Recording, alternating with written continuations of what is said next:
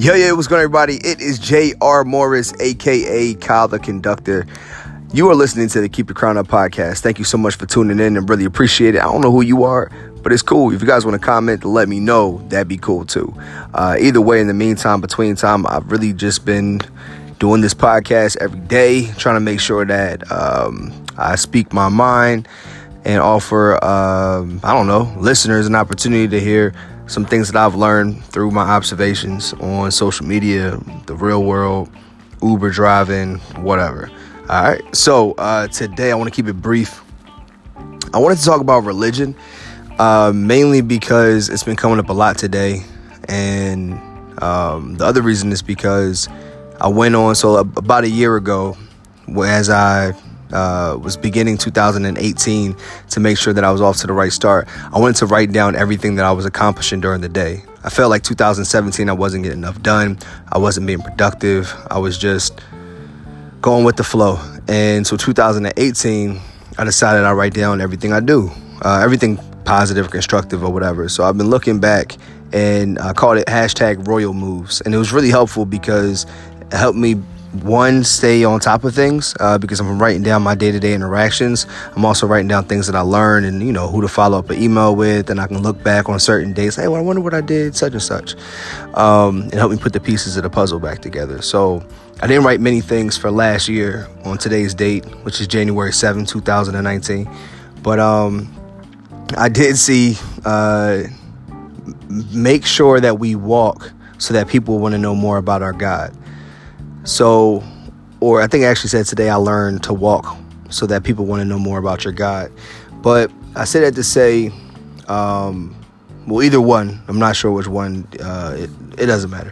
Point is, uh, it's about making sure that we're moving and shining and glowing and giving and loving and being kind so that people want to know more about who we are and, and who we love and where we get it from.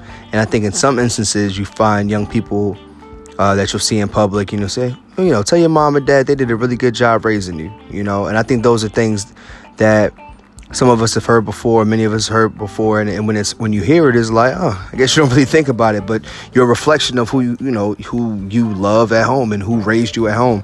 And I think it's been, I would say, yeah, I don't, I'm not sure who said it. So I think it's common knowledge, or I think it's something that's been said many times. I'm not the first person who said this, but your parents are the your first uh, perception. I'm sorry, your parents are your first uh, influence, or your first, what's that word? Your first example of what God is and what the devil is. Um, so when your parents show you love and they show you compassion and kindness, and you get to see those behaviors, it's a lot easier to to pick those things up. But if they reflect hate, um, intentionally or otherwise, it's a lot. It's it's also easy to pick those skills up, or lack thereof, as well. So you shape your identity and your perception of what, what the world is and who God is, who and what God is. And uh, if you believe in the devil, who and what the devil is. So I just think that it's interesting that when people tell us, or tell people, children or whoever, you know, tell your mom she did a great job with you, or tell your father he did a great job with you, that they're also saying, I see the God in you. And when you fast forward and you're older, people don't necessarily want to know. Or I mean, I've I've heard it in the past couple of years from older women, like a lot more seasoned women. Um, but for the most part, that's not something we hear as adults. Um, tell your parents they did a great job with you. You know, I can tell that, you know, you were raised well, blah, blah, blah, blah. Um, but what I am hearing is conversations more about God. Um, one, for people who are evangelists or outgoing, or they tell their story a lot more often or frequently, you'll hear people tell I'm sorry you'll hear people yeah you'll hear people mention, I don't want to say tell, like, yeah, you got to listen to this, but you'll hear people mention who they believe in.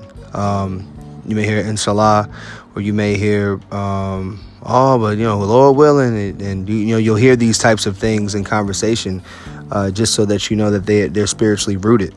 And I think that if we listen close enough, we can hear those to be said for people that don't subscribe to one religion or the other. And I think that's something I've always struggled with.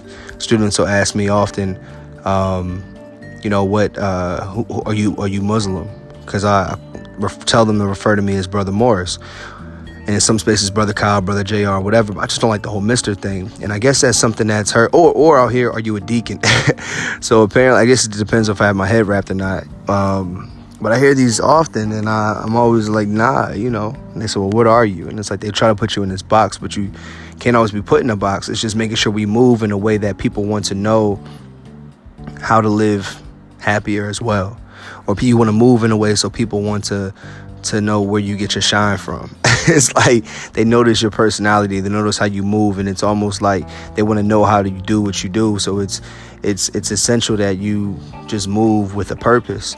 And I think that as we refer to purpose, or we think about what our purpose is, um, if you could follow uh, your passion and keep your purpose over paper, and, and make sure you live a purpose-driven life, obviously, and not just chasing this paper, this skrilla, this chicken, um, and just go back to what matters. I think you'll be you'll be a lot better off.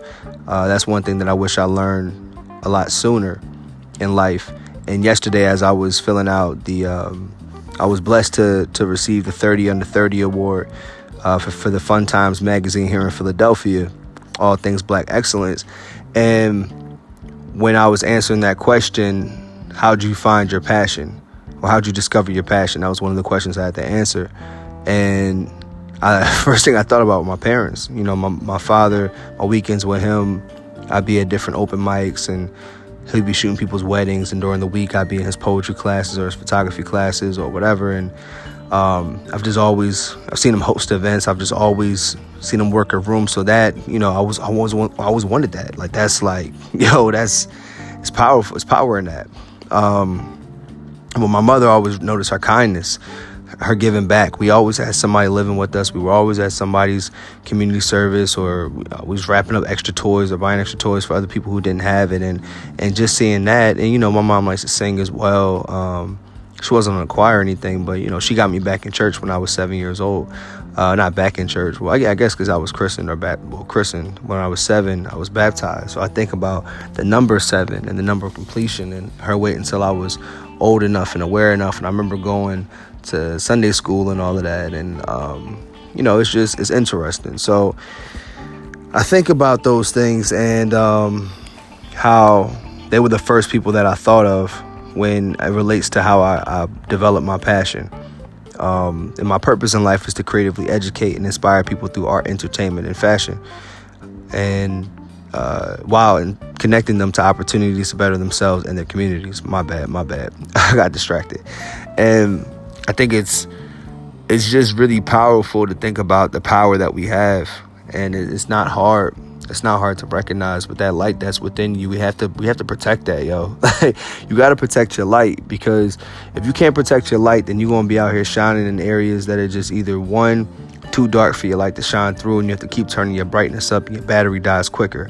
It's no different than when you try to en- enlighten or, or brighten a space that is not meant for you to lighten. You're not meant to do that alone. Either, one, you don't have the capacity to, to for your battery to burn long enough so that you can survive and exist, or two, you just will be consumed by the darkness, and then your light gets dimmer and dimmer every day.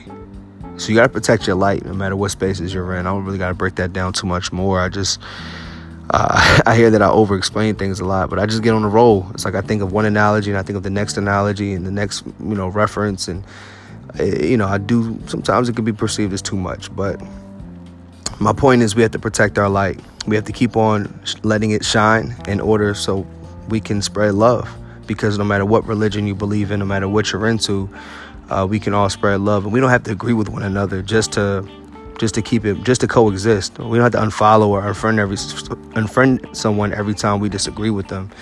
Um, it's just being able to communicate and, and disagree, and then keeping it moving. Like if, if I can't see eye to eye with you on religion because you choose to practice, I don't know, what you call voodoo, and, and this other person practices Catholicism or whatever the case may be, and they just can't get jiggy in the same space.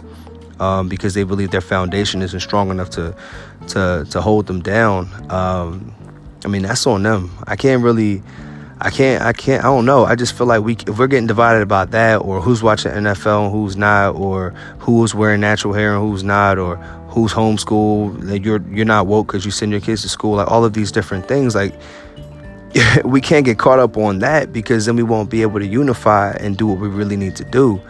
So we have to be able to look past certain things and to understand the, the foundation and what it, of what is true, the reality, the love. Love is at the root of all of that. But we don't get a chance to do that if we're too busy going back and forth, throwing grenade slurs on social media, or, or counting somebody off because, or checking them off, or throwing them away because we disagree with them. Throw the whole person away. Like, nah, it's it's a misunderstanding. There's, it's, you agree to disagree. So, I don't know. I do know. Protect your light. Love yourself. Trust yourself. Keep your crown up. You're listening to the Keep Your Crown Up podcast. I appreciate you guys. I told you this episode would be short. My name is Kyle, the conductor. Make sure we continue to conduct ourselves. So conduct ourselves better so we can conduct spaces better and change it, make them more positive, and ultimately conduct our people to freedom. A K A J R Morris. Much respect to you guys. Thank you for listening. This is the Keep Your Crown Up podcast. Let's go. Hey!